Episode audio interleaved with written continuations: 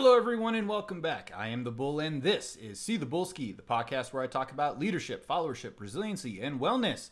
I decided to take a week off because I was feeling a bit burned out between, you know, life demands, school, work, everything. But I am back. And first things first, happy Father's Day to all the dads listening. And if you haven't done so, please make sure you call your dad, wish him a happy Father's Day, buy him a new pair of New Balance. You know what it is.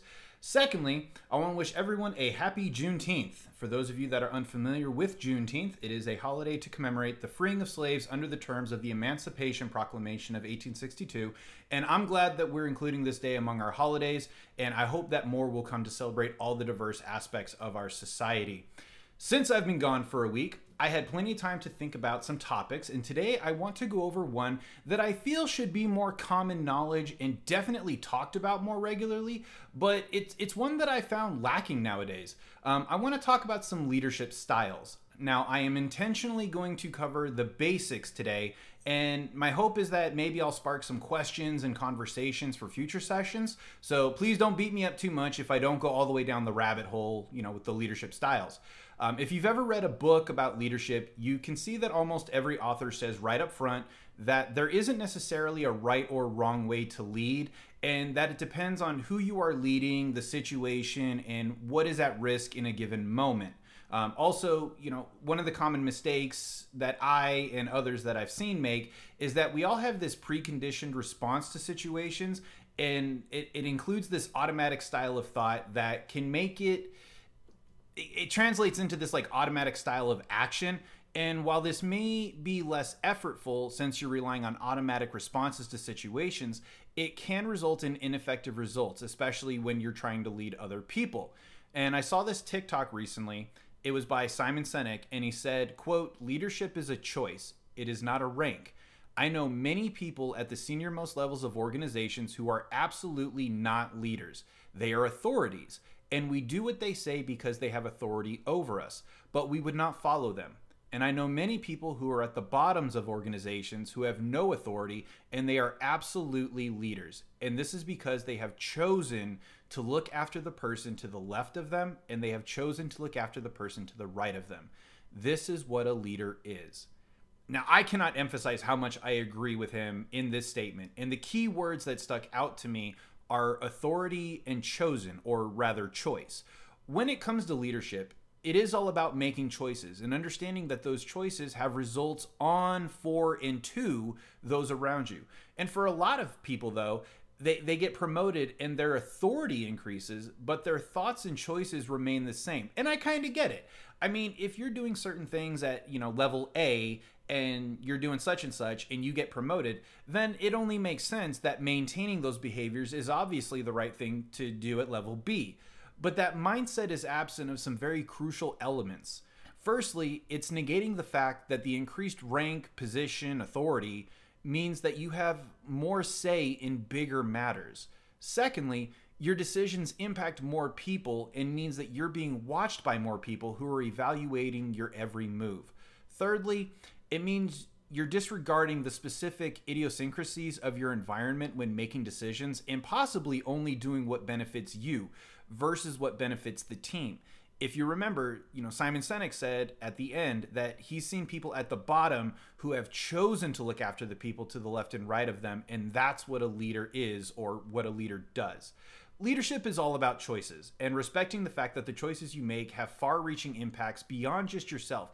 And if you don't care about that impact that that you're having or by exercising your authority, then frankly, you're unworthy of that authority and you'll never be as successful as you could be, and your people will not be able to thrive as much as they could. You know, I, I love quotes. And one quote that comes to mind when I was thinking about this is from an anime. Don't judge. There's some really good writing in anime. There's some bad writing, but there's some good writing as well.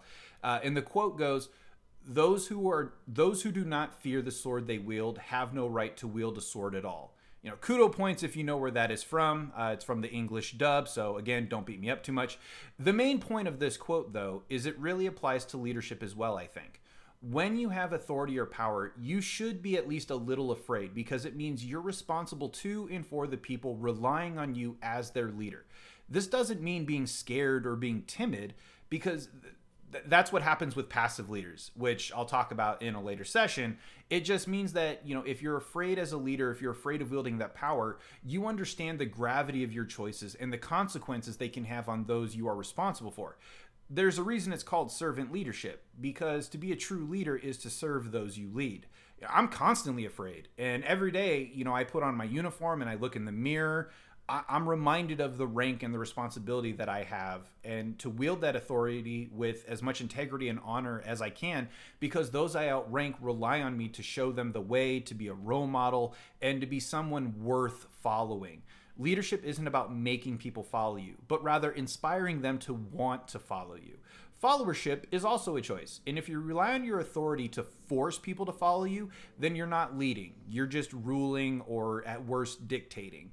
So, going back to leadership as a choice, uh, there are a lot of different models that people can follow about leadership, and some of the concepts I was taught are broken into transformational leadership or transactional leadership, which includes laissez faire leadership. So, I'm going to talk about those. Uh, transformational leadership is probably the one people should aspire to the most because it helps seek to cause change in individuals and systems. I'm not saying it wants to change people or like manipulate them what it means is transformational leadership is creating valuable and positive changes in followers with the end goal developing them into future leaders. I like to start by assessing my people and finding out their strengths, their areas of improvement, their future goals. That way, I can better identify how I can serve them and help them grow while also capitalizing on their current skills as best I can. I can also leverage my followers' skills against each other to help them help each other and learn to work better as a team. Transformational leadership uses skills like idealized influence, inspirational motivation, intellectual stimulation, and individualized consideration, which I've talked about a little bit in other sessions.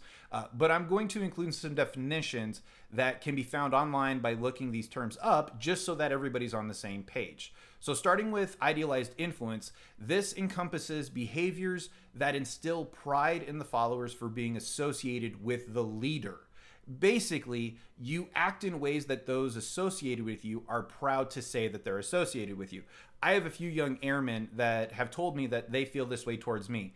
And if I'm being honest, it scares the hell out of me because I don't want to lead them astray. But at the same time, that knowledge that I have people looking to me as a role model reminds me of the awesome responsibility that I have, and it helps me to make sure that I'm behaving in a way that continues to be worthy of that followership you know this this includes the good old role modeling which you've all come to love me saying constantly but it's truly beneficial for leaders and followers alike inspirational motivation uh, pretty straightforward and this is when a leader exudes and communicates excellence and takes the time to honestly and with integrity focus on the value of the self the other person and the task at hand kind of like the name says, you inspire action in others. And this unlocks your people's potential because you can help you know your help in believing in them allows them to better believe in themselves. And it helps create this safe environment where you know your followers truest selves can be appreciated and will ultimately thrive.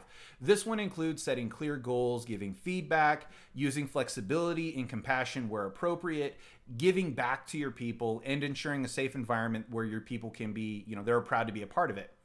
Intellectual stimulation is very simply encouraging innovation and creativity, critical thinking, and problem solving. You know, it's intellectual.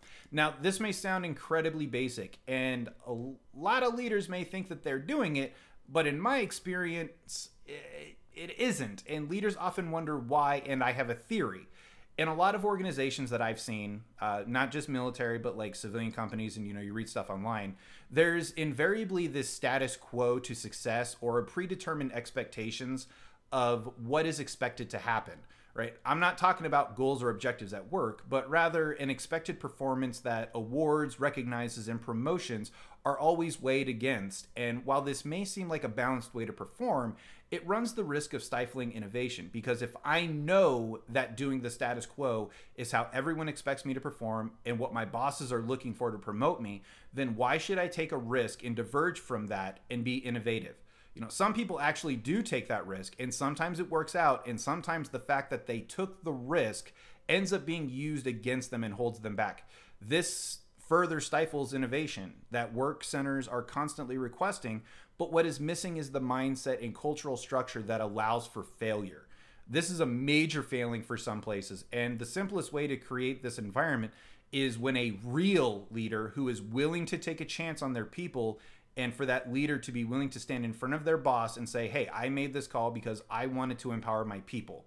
You know, sadly, the most common type of leader uh, that I've seen do this, you know, successfully, you know, this approach. Usually, the leaders that use this the best are the ones who are close to like retirement or leaving, and they're not concerned about it impacting their own promotion. So, like, if I take a chance on my person and it doesn't work out, that may reflect on me as the leader for allowing it to happen. But if I'm not worried about it impacting me, then I'm willing to take that risk. But if you have this like layer of like, the lower ranking person is afraid to take a risk because the person above them is afraid of how you know is going to use it on them and then the person above them is afraid of taking a risk because like it becomes this whole pyramid this whole ladder of nobody's willing to take a risk because they're worried the pe- the person above them is going to use it against them uh, lastly and probably my favorite is individualized consideration this is the extent to which a leader attends to each follower's needs and is a mentor, coach, or guide to the follower.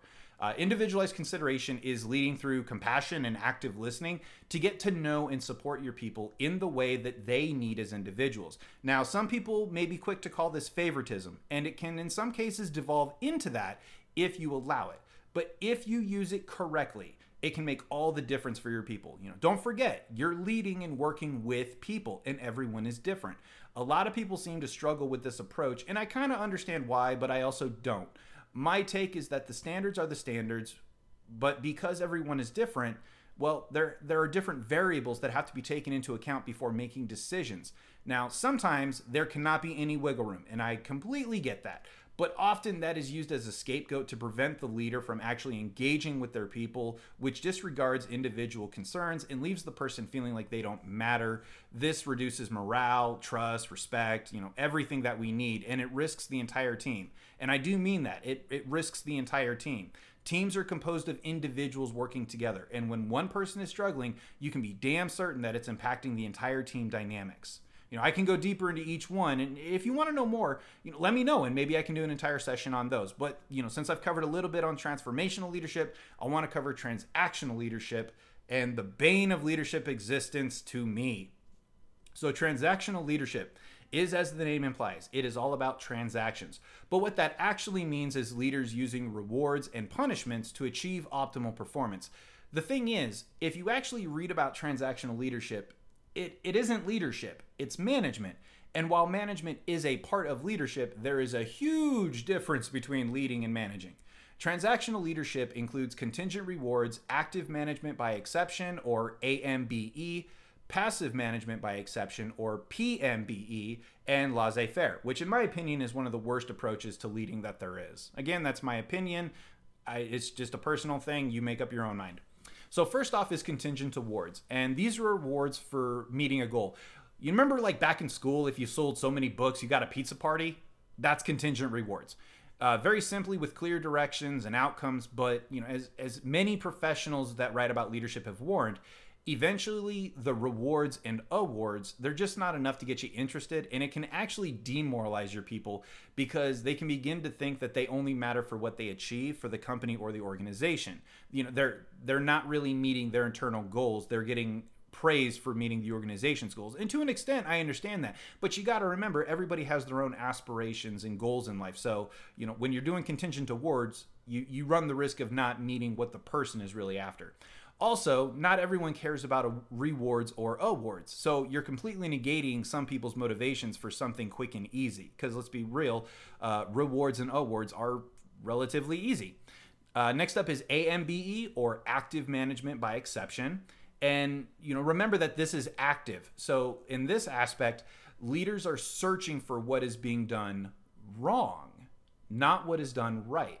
And I think you might be able to assess why this isn't always the best approach. Because if you're constantly and only looking at the bad or constantly and only looking for the bad, then your people can begin to turtle up. You know, they stick with what's safe and what's known and this that right there drives down innovation. Uh, people can end up isolating themselves so that you know they're not picked out or risk negative outcomes directed at them. So the big problem with active management by exception is that it's only focusing on things that are going wrong. It never points out what's going right. And that you know that demoralizes. Who wants to work in an organization where the only thing that's ever talked about is the bad things?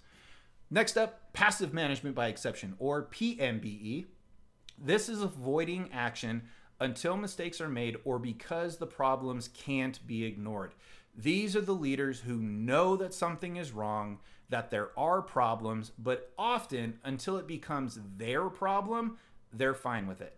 I mean, hey, they, they do get involved, but in my experience, it's often months too long and so much harm has been caused that it takes way longer than it needs to to fix the damage than if they had just handled it proactively up front.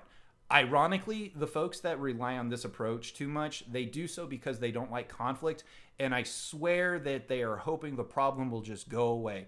The irony is, they avoided a problem that was likely easy to fix initially, but eventually becomes a massive issue that's 10 times harder to deal with and really nothing was gained. You know, you only you only put people through more harm and pain than they needed to go through. Lastly, ugh, good old laissez-faire. Ugh. All right, it's a lot like uh, passive management by exception, except it's worse because this style of leadership just doesn't get involved at all. And frankly, this is one of my biggest pet peeves. The leaders who can't handle conflict or just won't, they refuse to, they have no stomach for it, or in some cases, they just they prefer to be liked rather than handle situations and simply put, they're getting paid for doing nothing. I'm sorry, if you're a laissez-faire leader, what are you doing? Like really, like I'm not trying to attack anybody, but if you rely on laissez-faire and you're proud of being a laissez-faire leader, what are you doing? Nothing. And I guarantee your people see it, feel it, and know it.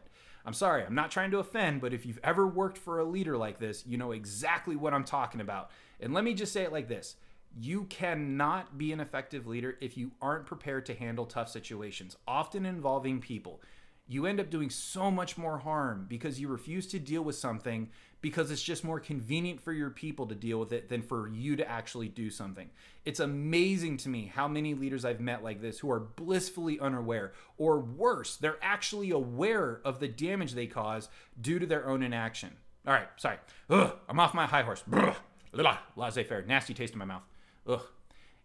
In the end, all of these approaches are choices and every choice has consequences. And all that means is outcomes or results of your choices. As a leader, your choices are far reaching and they impact not only the effectiveness and efficiency of your job, but they also impact the future development of the people you're responsible for leading and developing. Remember, servant leadership. Now, it's okay to make mistakes, and they are going to happen. But what should also be happening is learning from experience and making the changes necessary to grow as a person and a leader you know, you yourself. From my own experience, the best reflection came from talking to and with the people that I led in order to see if my actions matched my intentions. And sometimes they did, and sometimes they didn't. You know, sometimes I needed to augment my approaches and try new tactics to get the results I was after, you know, to get to that vision that I have of how I wanted things to turn out. And here's the tricky part it's constantly changing because the people I lead is constantly changing. And that's a good thing because over time it has gotten easier and I've gotten more efficient and effective working with people, but I can still learn and so can you. You know, all in all, as Simon Sinek summed it up at the beginning when I was quoting him, it comes down to choices. So I ask you all to take some time and ask yourself what choices you are making day to day as a leader and what choices are you going to make moving forward for your people. You know, it isn't fun to realize we aren't the leader or person that we want to be that our that our people need us to be. But the reality is something that you know I, am gonna take this from one of my fellow senior NCOs. You know, he said this to me: "We are all a work in progress." And we all have the capacity for greatness if we only make the choice to try in a perfect world, you know, my goal is to help inspire you listening to learn more about yourself, leadership, followership, resiliency, wellness, and in this case, transformational leadership, as I really believe it is the optimal leadership approach to not only transforming you into the leader you strive to be, but to also help transform your people into the leaders they want to be as well. I hope to go over these more and impart some ideas of either how to use some of these approaches or definitely navigate from some of these approaches, laissez faire. And I hope you learned something useful as we go into this next week. So, as always, thank you so much for listening. Please share this out with someone you think it might help. Remember to follow me on whatever platform you're listening to this on so that you can get my updates and new recordings, or follow me on Twitter at the letter C underscore the underscore bull underscore ski. And I will check you out next time.